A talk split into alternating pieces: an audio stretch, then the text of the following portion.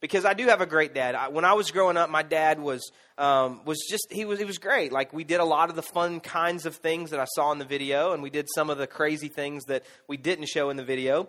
Uh, but I remember things like when I was playing baseball a, as a kid. I remember my dad was in California. I was probably I don't know maybe ten or twelve, and my dad was in California at a at an event that he was he was serving at, and uh, and I had a really big all star baseball game on a Saturday morning early. And my dad's flight was originally not supposed to get in until like middle of the day because the game was originally scheduled for later in the day. But my game was moved up. Um, early in that week, we found out we played at like 9 a.m. that morning. And we lived in the southeast and, and so my dad's in california and i'm in the southeast and i've got this really important baseball game this all-star game and baseball was a big deal in our family growing up and so i did not know he had done it but he had changed his flight at great expense to himself and he had caught a red eye from California and he got to the place where we were living and he was exhausted. But right before the first pitch was thrown in that ball game, I look over and standing outside of the fence was my dad. I can't tell you what that did for me. I mean, I didn't even fully realize what that would mean until I got a little older. And, and, so here's the thing he didn't make every game that I ever played in. That's not the moral of this story. But it was the idea that because he made that game, because he made the effort. Like I knew that there was something that if, if he could be there, he was going to be there. If, if it was within the, the scope of possibility, he was going to do everything that he could. And so I told you, baseball is a big deal. And so the last game of my senior year of high school, my dad wasn't there. And so senior day and my mom walks me out onto the field with all the other parents and the senior not just my mom like she didn't like escort me on the field like just as a habit like it was senior day and so they were the parents were coming out as they were introducing the players, and we got out to the middle of the infield. And my mom leaned over to me and she said, I'm so sorry that your dad can't be here today. I said, It's okay. I mean, I know it couldn't be helped. I mean, he has proven that if he could be here, he would be here. And so she reached into her pocket and she handed me a letter from my dad. She said he wanted to be here. And, and I, I read that letter right before we started playing, and he talked about our story and baseball how baseball had been this really important part of our lives and how it had been a bonding agent for us. And he reminded me of things about our story in baseball. He reminded me of when I made, you know, my first All-Star team, when I made the high school varsity team. He reminded me of different plays that he and I had talked about over the years that I had made or I hadn't made and how that had been a big part of it. And he talked in that letter, even though he wasn't present, about the fact that baseball was going to go away that I probably wouldn't have the opportunity to play baseball the rest of my life, but there would be other things that I got to do, and the lessons that I'd learned, and the things that he wanted me to know was that he loved me, and he was proud of me, and he was proud of me no matter if I struck out or I hit a home run. I know that I, I had a great dad. I have a great father. And to the best of my ability, I am trying to be a good father to the four kids that God has entrusted to Corey and to myself. And when when my dad was a little bit younger, I mean, he already he already had kids. He had the two of us, but he we were much younger at that point. This was really probably before we we started playing baseball, or maybe we were playing and we were a little bit younger. My dad read a book that he says was very formative in him, not just as a dad, not just as a husband, but even in, in, the, in the, the work that he was doing in ministry and just in life in general. It was a book that many of you may have read, or at least you've heard about it. It was by a guy named Stephen Covey, or Covey, and it was this book, Seven Habits of Highly Effective People. Anybody ever read that book? It's a really famous book. It, has been reprinted like nine million times. And so, uh, very famous book. But one of the principles, one of the habits of highly effective people in that book is that you see the end from the beginning. It's this idea that you stand where you are now in life, in this moment in time, and you look ahead to the end of whatever story it is that you're thinking about. If that's in the life of your kids, then you, you might kind of find a mile marker, and that's what he did. He chose the end of our graduation from high school. If it's in business, maybe it's, you know, the, the end of this is when the two companies merge together, and that's the end for you. Or maybe it's the end of your life. And so you think about the end of your life. And so what you do is you go to the end of whatever it is that you're trying to determine the, the, the seeing that end from the beginning. So you go to the end of that process. And then you try to determine what do I want the end to look like? So, something that you may have heard or an exercise you may have done is you go to the end of your life in your head. You think about what do I want my funeral to be like? What do I want people to say about me at my funeral? What do I want on my grave, on my tombstone there? What do I want people to say at the end of my life? And then what you do is you work backwards to present day. And you say, okay, at the end of my life, I want them to say I was a good husband and a good father and a man of God who loved God. I want them to say that I was whatever, a really peaceable person. I got along with as many people as I could. Okay, great. Then now I'm going to work backwards. What do I have to do between present day and the end of my life to accomplish those things? And here's what my dad did. He said, okay, I'm going to take the end of kind of my responsibility of my kids living in my home, whether or not they choose to move out. I'm going to say the end of their high school career. They graduate high school. The day they graduate, I want them to know a few things. And here were the four things that he decided that he wanted me and my brother to know. He wanted us to know who we were in Christ. He wanted us to have a personal relationship with Jesus Christ. The second thing that he wanted us to know is he wanted us to know how to pray. Prayer is a big deal, and he wanted us to know how to pray. The third thing that he wanted to know was maybe a little more practical from aside from anything spiritual. He wanted us to know how to handle money. And the fourth thing that he wanted us to know is he wanted us to know how to treat a lady. Those were the four things that he decided at some point when we were younger. Those are the four guiding principles that at the end of our high school career, if we didn't know anything else, he wanted us to know those four things. And I can say, by and large, I think you might have to ask Corey if I know how to treat a lady. But other than that, for the most part, I have a relationship with Jesus Christ. And I did the day that I graduated from high school. I feel like I knew how to pray the day I graduated from high school. By and large, I've made some financial mistakes, but I knew how to handle money at the end of my high school career. And hopefully, I, I knew how to treat a lady. Those were the four things that he decided. And I've tried to use that principle in the raising of my own kids, along with Corey, to say, what are the things that I want them to know? What are the things that I want them to learn? Because I understand that I have a very small, specific allotment of time that God has entrusted children to me and I give to them my gift of my time, however much or however small I choose to do that. I give to them the gift of my time to try to instill in them as many good things as I possibly can. And I think if you try to do just a thousand million things, you're not really going to hit your mark. But if you try to say, hey, if nothing else, I want them to know these three or four or five or six things by the end of the time that God has entrusted me. It doesn't mean that my dad's influence in my life ended the day that I graduated from high school. He still has influence in my life in some degrees, but it does mean that at that point he wanted me to know those things. And it, it brought me to this passage of Scripture in Matthew chapter 7. This is uh, the, the Sermon on the Mount is something that we're looking at over the really the course of the summer. And we've been in Matthew chapter 5 for the first few weeks. And I'm going to jump now to Matthew chapter 7 and read a passage of Scripture that maybe you've heard in some context before Matthew chapter 7, beginning in verse 9. This is what it says Or which one of you, if his son asks him for bread, would give him a stone? Or if he asks for a fish, would give him a serpent or a snake? If you then, who are evil, know how to give good gifts to your children, how much more will your Father who is in heaven give good gifts to those who ask him? Now, there is a larger context to what is being said here. It's not just about fatherhood, but Jesus, in this Sermon on the Mount, does connect earthly fathers to the Heavenly Father. He says, If one of you, if you on earth has a son and he asks you for bread, would you give him a stone? Now, this is not just some unrelated. When I first read this, or probably the first hundred times I read this, I thought, that's a really random metaphor that's got to mean something, right? That's, there's symbolism in that. And, and there is a little bit because the idea that a loaf of bread may look like a flat stone in that day, that Jesus is relating it. If somebody asks you for a piece or a loaf of bread, you wouldn't give them a rock and make them think it's a piece of bread. Or, or which one that would ask for, uh, for a fish, obviously to eat, would give him a snake. Maybe a, a snake that looks like a fish. You can, if you're really good into wildlife, you might know what those would be called. I don't, so we'll just keep calling them snakes. Um, but the idea that there are certain types of fish that look a little bit like snakes. And so the idea that you wouldn't trick, that's the idea here. That's the symbolism. You, as an earthly father, would not attempt to trick your kids. You wouldn't come along. Now, I'm, I'm kind of a prankster, so this is not saying you can't ever play a joke on your kids. But in, in a real way, if your kids need something, if they need bread or they need fish, if they need something to, it's a necessity of life, you're not going to trick them. You're not going to go, yeah, here's some bread and it's a rock.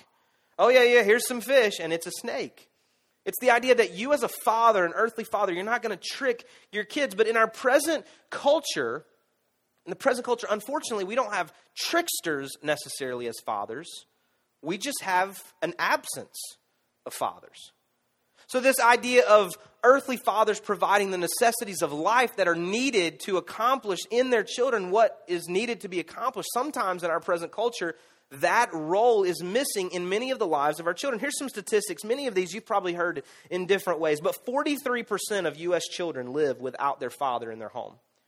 43% of U.S. children live without their father, according to the, the census. 90% of homeless and runaway children are from fatherless homes. 71% of pregnant teenagers lack a father living in their home. 85% of children who exhibit behavioral disorders come from fatherless homes. 71% of high school dropouts come from fatherless homes. 85% of youths in prison grew up in a fatherless home. Fatherless boys and girls are twice as likely to drop out of high school, twice as likely to end up in jail, and four times more likely to need help for emotional or behavioral problems, according to some government statistics and studies that have been done. And, and, this is not on the screen, but here is kind of a summary from the people that put this study together. Children with involved, loving fathers are significantly more likely to do well in school, have healthy self esteem, exhibit empathy and pro social behavior, and avoid high risk behaviors such as drug use, truancy, and criminal activity compared to children who have uninvolved fathers. Now, these statistics are really bothersome to me. They, they break my heart, and I think that they should break your heart. And I understand that there are a lot of extenuating circumstances that may bring these realities to play in some of the homes, and I get that, but man, these statistics are bothersome to me to say, man, there are, there are some children that are affected by a lack of involvement from their fathers. It doesn't necessarily mean just a split of the home, but the lack of involvement. A father that chooses not to be involved in the lives of their kids. And we see these statistics.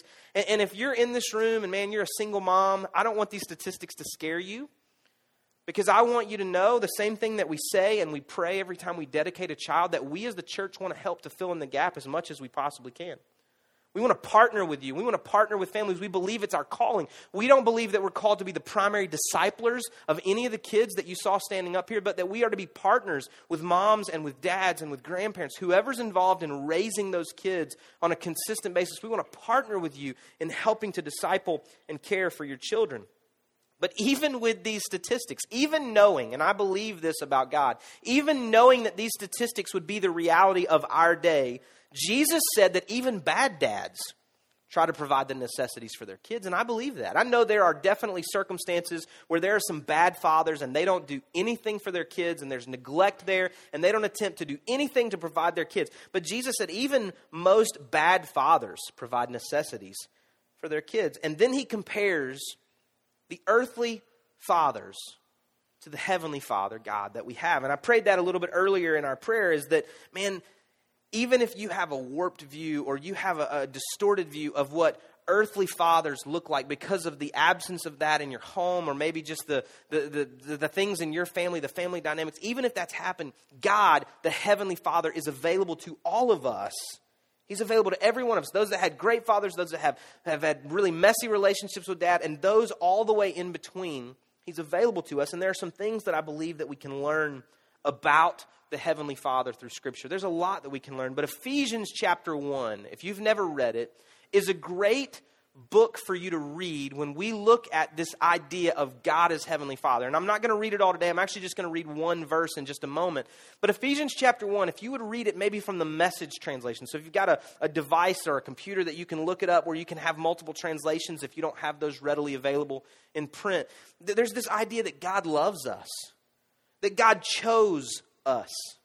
That God, before He had to, had you in mind when He was creating the plans of the world, and that even the sacrifice of Jesus Christ, the sacrifice of His Son on the cross, even He as a Father sacrificing His one and only beloved Son, even that plan was because of you and I, because He has adopted us, because He has chosen us. He didn't just get stuck with us. It wasn't like we were just born and He stuck with us. It's the idea that He chose us. And then this is what we read in Ephesians chapter 1, verse 11. This is what it says It's in Christ that we find out who we are and what we're living for. It's in Christ that we find out who we are and what we're living for. Now, the larger context of this verse is actually about God and not just about Jesus Christ. It's the idea that what we see in Jesus Christ, we can actually see in ourselves because God has a relationship with Jesus Christ. And as the adopted sons and daughters of God, what we see God in his interaction with Jesus Christ, we also can see in his interaction with us. And we can kind of superimpose that onto our relationship with God.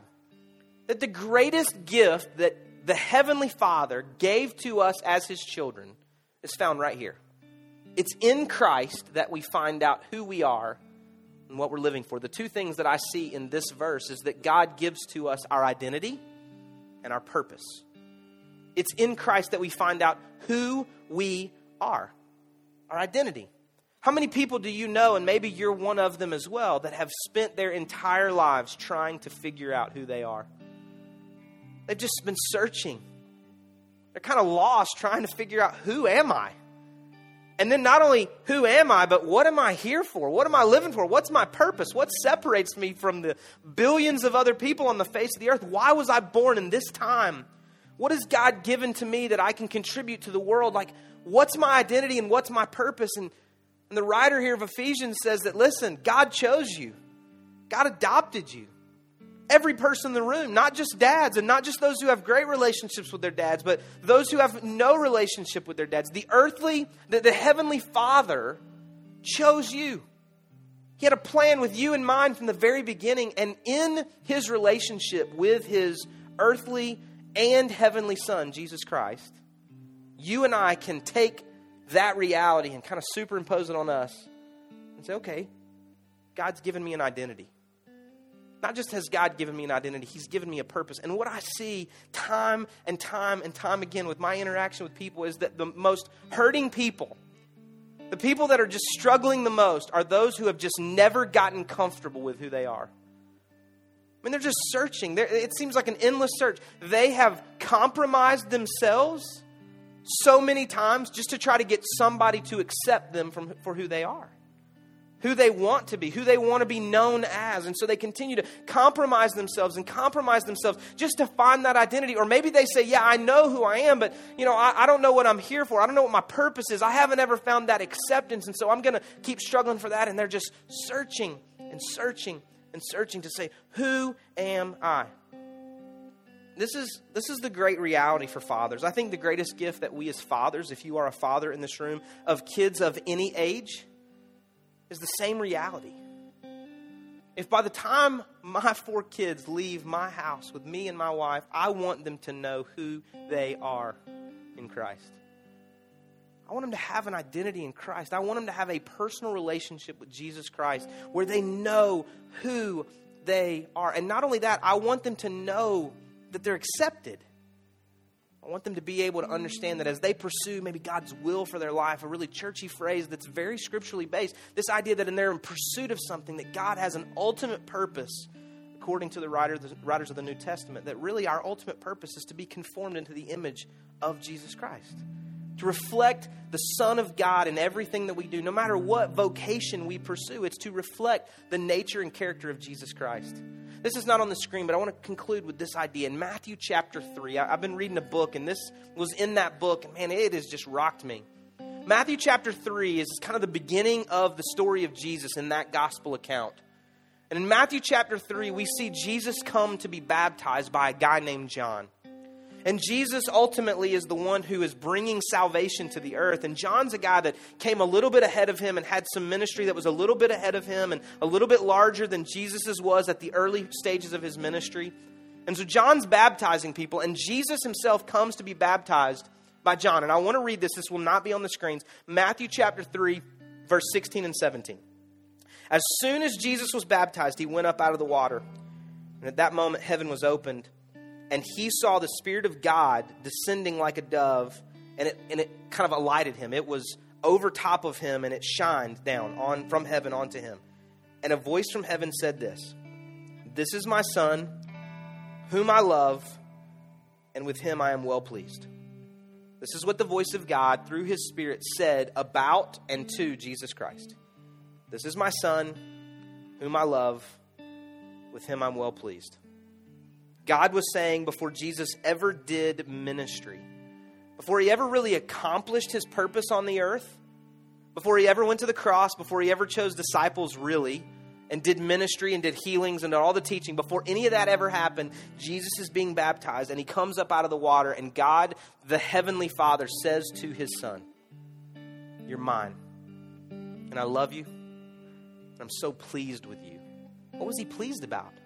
The ministry account would come really in the next 20 something chapters of Matthew and in the book of Mark and the book of Luke and the book of John. What is it that God was pleased about?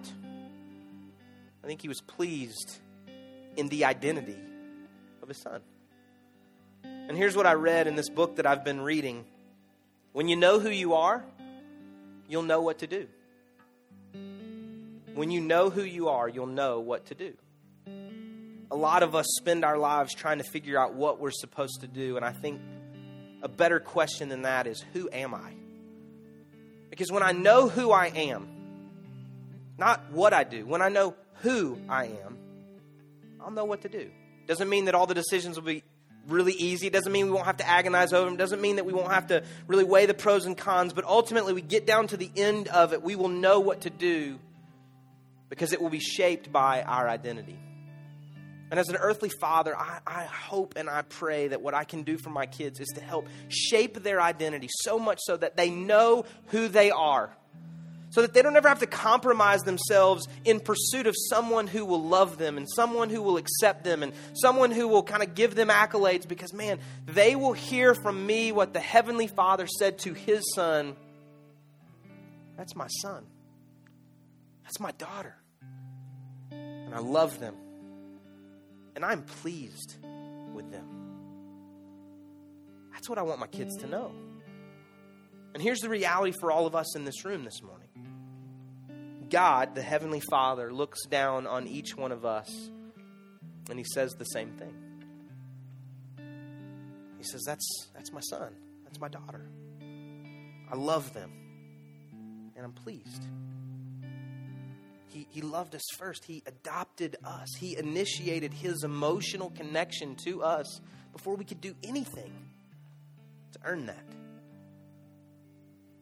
Do we, do we have to choose him and receive him? Yes, I believe that. Do we have to acknowledge maybe that we're sinners in need of a Savior? Yes, I believe that. But ultimately, if we spend our lives thinking we have to earn the love of God just like we have to earn people's love here on earth, we are going to always fail every single time.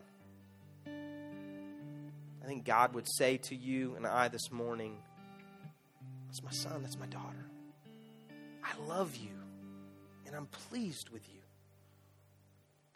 And for the challenge for us as dads, if you're a dad in the room, spend your time, spend the gift of your time helping to shape the identity of your kids. Because when they know who they are, they'll always know what to do. Doesn't matter how old they are, I'm, I'm, telling you, my dad still has that ability. If I do something I'm proud of, if my dad says to me, man, that's really great, that's awesome, there's still a part of me that lights up inside. I want to always be that for my kids. I don't want to always use dad voice. You know what dad voice is? It's that voice we have as dads when we're like frustrated, when they've interrupted us, when we were busy doing something. You know what dad voice usually conveys to our kids? There's something more important than you right now. It's been really challenging for me. I want my kids to know who they are so that they'll always know what to do. And this morning, if you're if you're not a dad, that's okay. It's great. Every one of us is at a unique stage of life. No matter where you're at, no matter where you find yourself, here's what I would assure you of today you have a heavenly Father who loves you. Your identity can be found in Him. And if you know who you are, you will always know what to do. Just come back to who am I in Christ. It's in Christ that we know who we are and what we're living for. I'm going to ask you to bow your head and close your eyes just for a moment. God, it's been a great day of celebrating fathers and celebrating these kids that were up on stage and having some fun and giving some things away, and all that's great. We do it because we love doing that kind of stuff when we gather. But ultimately, today, when we walk away from this moment, I pray for every single dad in the room. God, you would help us to understand the unique role that you have placed on us, the calling that you've given to each of us as fathers to help shape and mold the identity of our children. That there may be a thousand things that we're pulled towards, there may be a lot of things that have to get done. But at the end of the day, our calling, the uniqueness of our role, is to form the identity of our kids and to form that identity in you. And the best way that we can do that for them is by modeling that ourselves. And so, for every one of us in the room, dads and non dads, and moms and non moms, and singles and couples, and students and adults, and grandparents, and anybody in the room, from the youngest to the oldest, help every one of us to find our identity in you to be shaped and molded not by what we can accomplish, not by what we can produce with our hands, but by resting in our identity that's formed through you. Let us look to your Son, Jesus Christ, as the example of how you love and the purpose that you give to each of us. With every head bowed and every eye closed, nobody's looking around, just for a moment, if you would say to me, Jeremy, I, I need to make sure that my identity is in Christ. I need to know that it is. I, I want God at the end of my life to be able to look at me according to what Scripture says and say, Well done, good and faithful servant. And man, I know that I can't earn the love of God, but I want to live in a way that honors God. And I know that I am in need of a Savior for my life. I've sinned and fallen short of the glory of God according to Romans. And man, I just need, I need to know I need to ask forgiveness today of my sins and acknowledge God as the Savior of my life and ask Him to be the Lord. If that's you today, would you just lift your hand? With nobody looking around, you can put it right back down. Thank you so much. Thank you so much. Several hands up in this room. And if you would say today, now, in a, in a separate kind of response, you would say, You know, Jeremy, listen, I.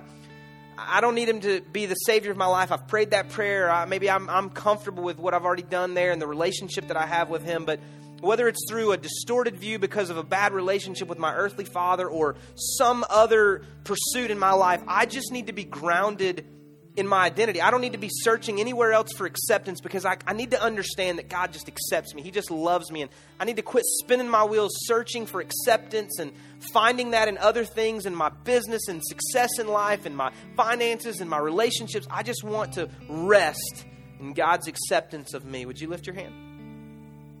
tons and tons of hands. You can put them right back down.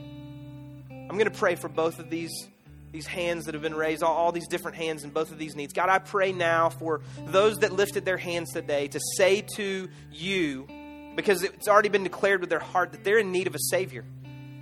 That yes, they've sinned and fallen short of your glory, as we all have. That's what Romans tells us.